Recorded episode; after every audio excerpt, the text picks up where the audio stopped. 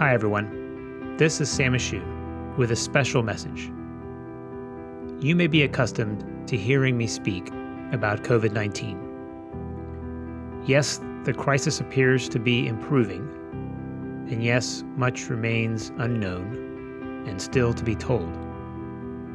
But today, even in the midst of pandemic, there is another different crisis gripping our country racism.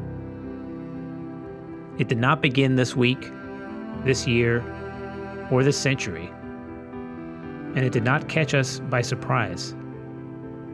But it certainly is a crisis of pandemic proportion, and we cannot sit in silence. People of color in our communities have been deemed unequal, unworthy of justice, unworthy of life itself. I would love to say that the practice of medicine puts us above racism, but that would be a lie. I would love to say that the Hippocratic Oath makes us behave differently, see the world differently, and treat people of color justly. But that too would be a lie.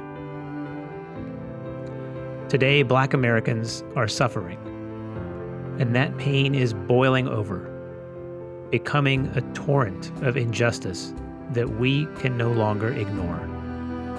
And our response cannot be silence. I don't know the solution, but I am listening and learning. I don't know a way to relieve the pain as a fellow human or as a physician, but I will sit and be present. I don't know the depth of the suffering. But I lament the loss of George Floyd, Breonna Taylor, Ahmaud Arbery, and countless others.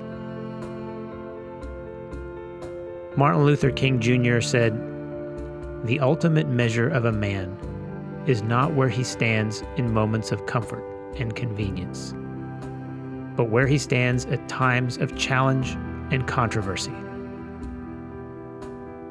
So today, I want to be clear. We at EB Medicine stand with our brothers and sisters of color.